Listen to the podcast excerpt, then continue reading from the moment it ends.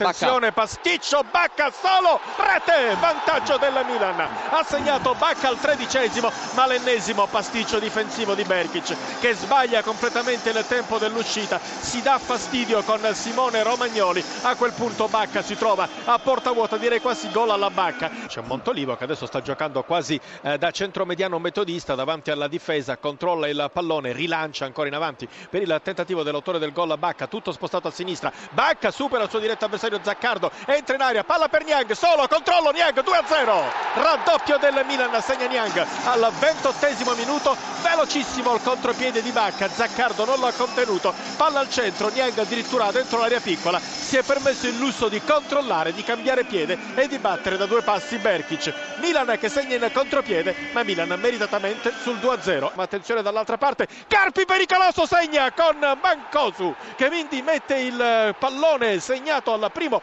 pallone toccato Mancosu con il sinistro lasciato completamente libero segna un gol facile facile. Beh debutto migliore per Mancosu. Con il Carpi non ci poteva essere. Un pallone toccato un gol. E la partita si riapre. Quinto della ripresa Milan 2 Carpi 1